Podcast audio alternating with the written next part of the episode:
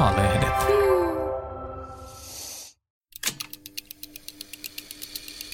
Näin meistä tuli me. Apu 90 vuotta.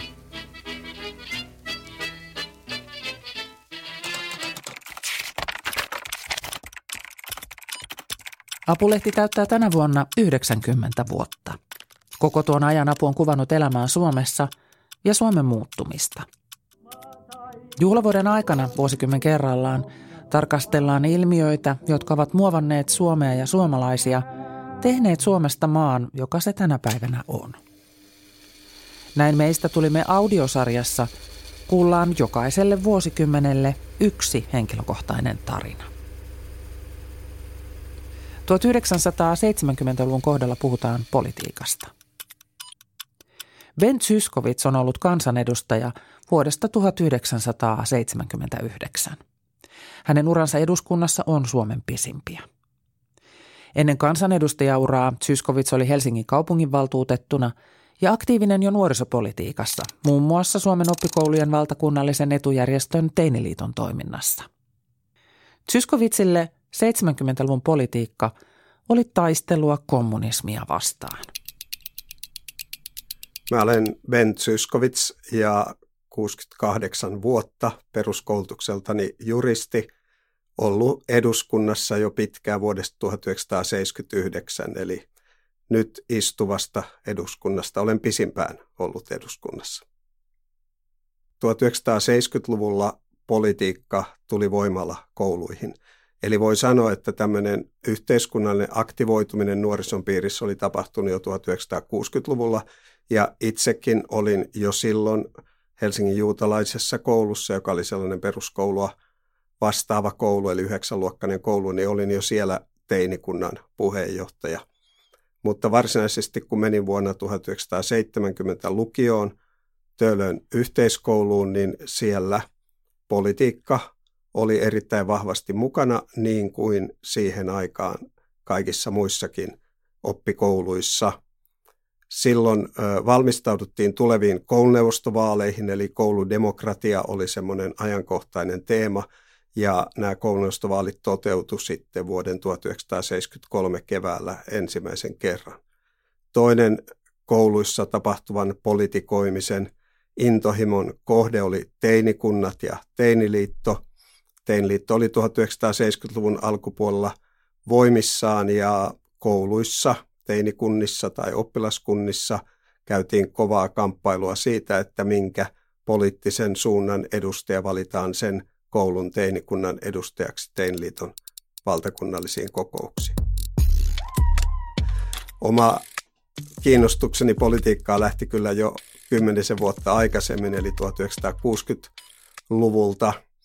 Olin vasta yhdeksänvuotias, mutta muistan erittäin hyvin, kun Yhdysvaltain silloinen presidentti Kennedy murhattiin marraskuun 22. päivä Dallasissa, siis vuonna 1963.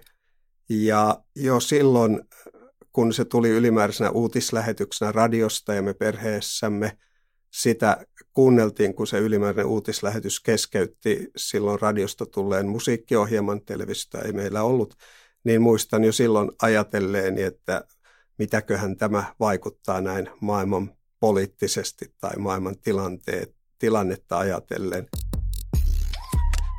Tällä tarkoittaa sitä, että jo silloin 60-luvulla niin tämmöiset yhteiskunnalliset asiat mua kiinnosti, semmoisia kiinnostuksen erityisiä kohtia pitkin 60-lukua oli tietysti Vietnamin sota ja sitten 1967 oli tämä Israelin ja arabimaiden välinen niin sanottu kuuden päivän sota ja 1968 oli Neuvostoliiton suorittama Tsekkoslovakian miehitys. Nämä olivat minulle ja oman aikani nuorille ihmisille hyvin merkittäviä ja seurattuja tapahtumia. Tilanne oli se, niin kuin se on mielestäni tänäkin päivänä, että nuoriso oli kiinnostunut politiikasta hyvin pitkälle kansainvälisten kysymysten kautta.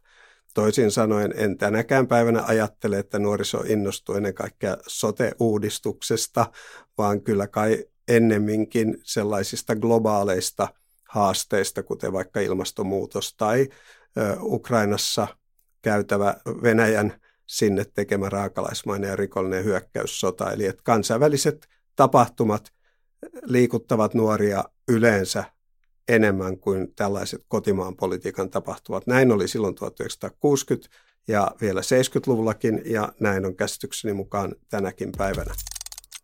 Näin meistä tuli me. Apu 90 vuotta. Nuorena politiikkaa tehdään nuoruuden vimmalla.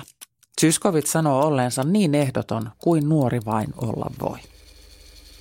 Eikä politiikka ollut edes omien asioiden ajamista varten. Politiikka oli torppaamisen väline ja peli kovaa, myös oman puolueen sisällä. 17-vuotiaana esimerkiksi niin, tai 18-vuotiaana, niin kyllä sitä aikamoisella intohimolla suuntautui ja suhtautui niihin esillä oleviin politiikan kysymyksiin. Jos ajatellaan jotain Helsingin yliopiston ylioppilaskuntaa tai Suomen teinliitto, jossa molemmissa toimin 1970-luvun alkupuolella, niin kyllä se perusjako oli kommunistien, joita nuorisopolitiikassa edustivat ennen kaikkea niin sanotut taistolaiset, eli tällainen suomalaisten kommunistien radikaalimpia neuvostomielisempi siipi, ja toisella puolella oltiin sitten me porvari teinit tai porvariopiskelijat, kokoomuslaiset opiskelijat, eli kyllä se intohimo aika lailla suuntautui siihen kommunistien eli taistolaisten patoamiseen, koska silloin 70-luvun ihan alussa niin se, se oli vahva trendi. Se vei mennessään paljon koululaisia opiskelijoita, kulttuuriväestä nyt puhumattakaan. Ja itse olin sillä toisella puolella patoamassa sitten tätä kommunistien vyöryä kouluihin ja, ja opiskelijaelämään ja edustamassa sitten tällaista kokoomuslaista ajattelua niillä kentillä. Kyllä se silloin oli enemmän taistelua politiikan piirissä kuin yhteistä, yhteisten asioiden ajamista. Kyllä mulla ylläpiti sitä tahtoa ja tahdon lujuutta ennen kaikkea se vahva vakamus siitä, että tämä kommunistien tarjoama vaihtoehto neuvostoliittomallinen sosialismi, niin se ei todellakaan ole hyvä asia ja hyvin kiihkeästi sitä vastustin. Ja voi olla, että tämä jonkun vastustaminen oli ehkä liiankin pää, niin kuin pinnalla verrattuna siihen omaan vaihtoon, jota toki samalla myös tarjottiin. Että kyllä se niin kuin torjuntataistelu oli aika merkittävässä osassa omassa toiminnassani silloin 1970-luvun alkupuolen politiikassa. Ja jos puhutaan sitten kokoomuksen nuorten sisällä, niin, niin menemättä nyt yksityiskohtiin, niin sielläkin sitten tapeltiin siitä, että kuinka paljon kokoomusnuorten pitää antaa periksi suhteessa Neuvostoliittoon ja kommunisteihin, jotta mekin päästäisiin mukaan laaja-alaiseen yhteistyöhön muiden kanssa ja jotta kokoomuskin vihdoin pääsisi Suomeen hallitukseen mukaan. Me oltiin oppositiossa koko 70-luku ja oltu jo 60-luvun puolivälistä saakka. Että tämmöiset kysymykset kiihdytti mieliä sitten kokoomuksen nuorten sisällä. Pitää muistaa, että omalla kohdallani 70-luvulla se ei valitettavasti ollut pelkästään sitä, että yhdessä muiden kokoomuslaisten kanssa tapeltiin kommunistien kanssa, vaan myös sitten omassa poliittisessa nuorisojärjestössäni, eli kokoomuksen nuorten liitossa, jouduin ö, siellä sisällä tämmöisen osapuolijaon toisen osapuolen eräänlaiseksi nokkamieheksi yhdessä vanhan hyvän ystäväni Kimmo Sasin kanssa. Ja vaikka oltiin poliittisesti samalla puolella, eli samassa puolueessa, samassa poliittisessa nuorisojärjestössä, niin voi olla, että sitten kun taisteltiin ihan omien kesken, niin se vielä enemmän oli niin kuin henkilöihin liittyvää kuin mitä se oli siellä kommunistien kanssa tapelessa, koska silloin kun taisteltiin kommunistien kanssa vaikkapa teinliitosta tai niin se jako oli niin selvä, eikä sen rintamalinjan yli ollut mitään mahdollisuuksia kenenkään juurikaan liikkua. Mutta sitten kun oltiin saman poliittisen nuorisojärjestö, eli tästä tapauksessa nyt kokoomuksen nuorten sisällä tappelemassa, niin silloinhan siinä enemmän tapahtui semmoista liikettä niin kuin puolelta toiselle, ja se oli sillä tavoin jotenkin katkerampaa se se taistelu siellä ja, ja tota, mä luulen, että sama on voinut olla tilanne myös itse asiassa muidenkin puolueiden ja niiden nuorisojärjestöjen sisällä. En ole ihan varma, enkä ole tätä tietysti sillä tavoin tutkinut, mutta on kyllä lueskellut sen ajan asioista aika paljon.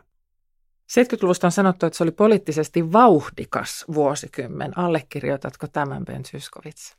Kyllä 70-luvulla sattui ja tapahtui paljon. Myös ihan valtakunnan politiikassa oli, oli tota, kolmekin kertaa, taisi olla virkamieshallitus, kaksi kertaa muistaakseni 70-luvulla hajotettiin eduskunta kesken kauden, oli presidenttipeliä, joka sai mitä kummallisimpia ulottuvuuksia Savidovo vuotoineen ja poikkeuslakeineen.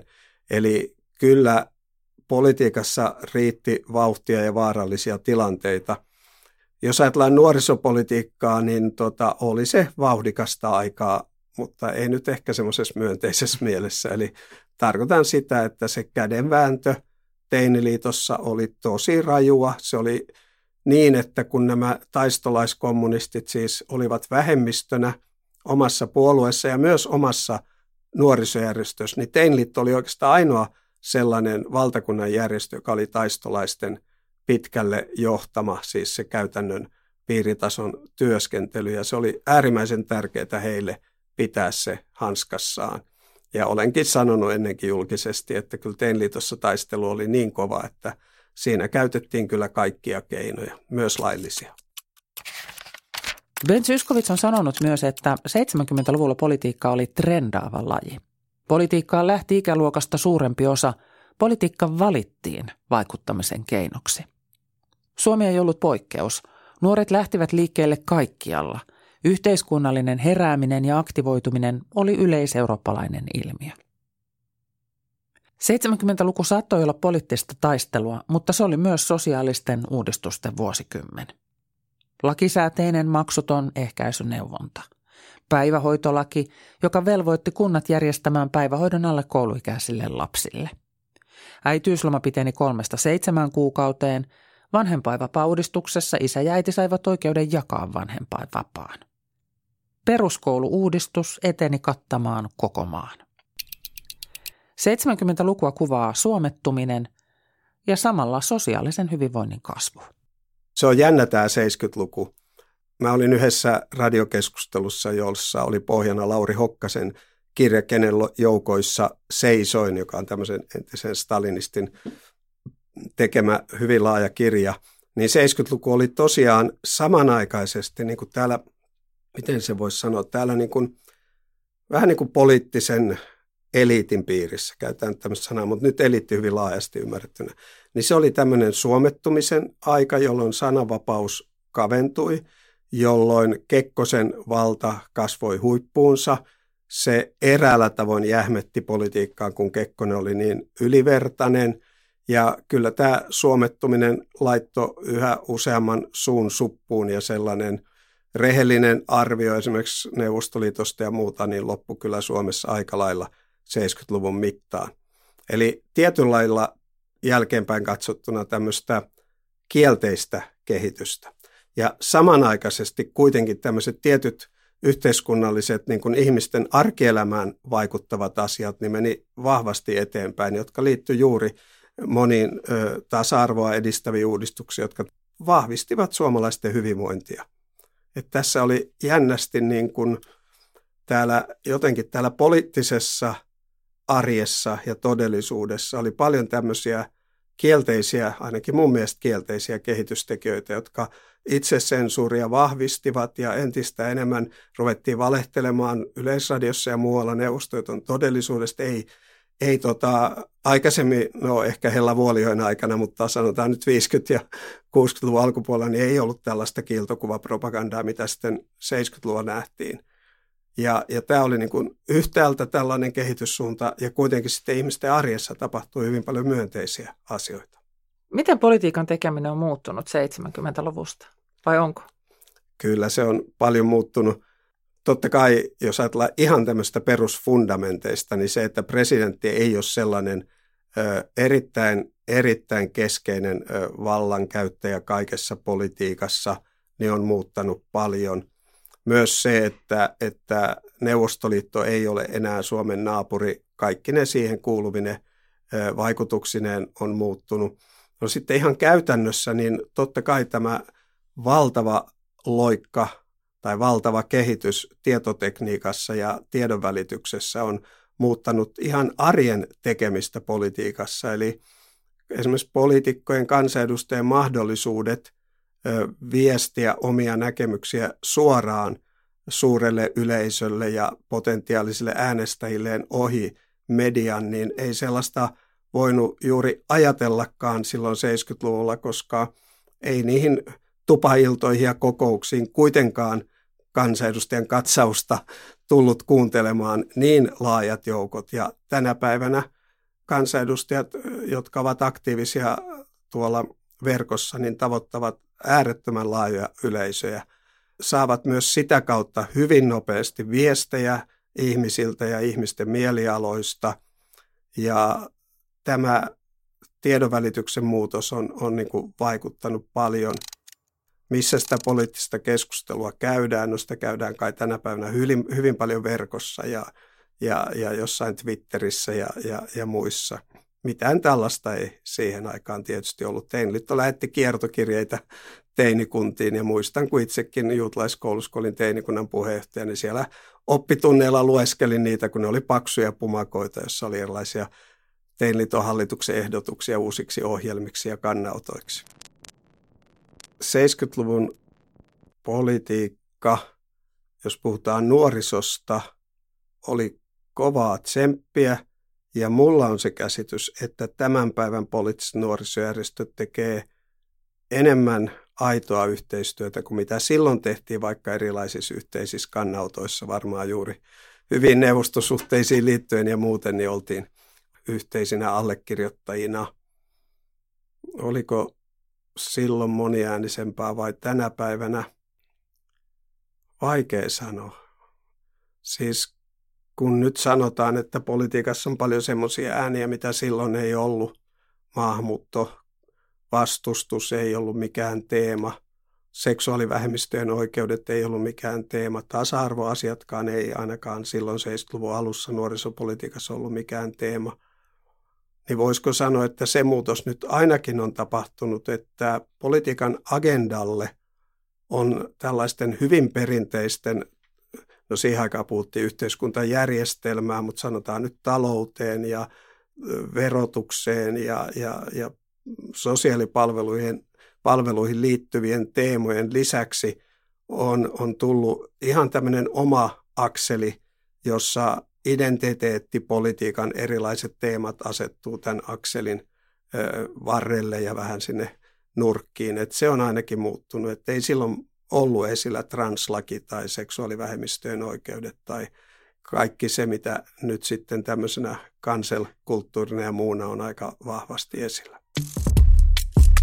Pidän hyvänä sitä, että sellaisia tasa-arvoon ja ihmisoikeuksiin liittyviä kysymyksiä, joita 70-luvulla ei edes tiedetty olevan ja jotka ei esiintynyt käytännössä minkään puolueen tai minkään poliittisen nuorisojärjestön agendalla, että ne on tänä päivänä esillä. Se on mielestäni tärkeä ja myönteinen asia. Ne koskee eri, eri kokoisia ihmisryhmiä – vähän aiheesta riippuen, mutta ne koskee ihmisiä ja ne on näille ihmisille omakohtaisesti hyvin tärkeitä asioita.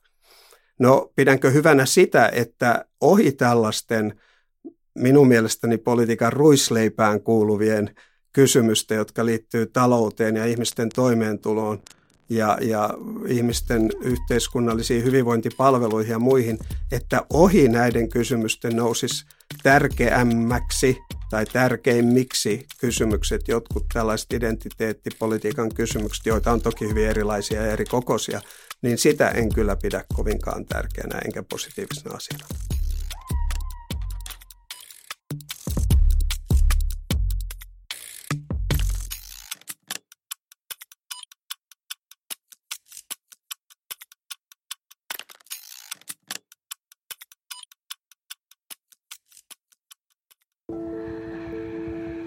Lataa Apu 360-sovellus ja löydä pelottomat jutut ihmisistä, ilmiöistä ja maailmasta.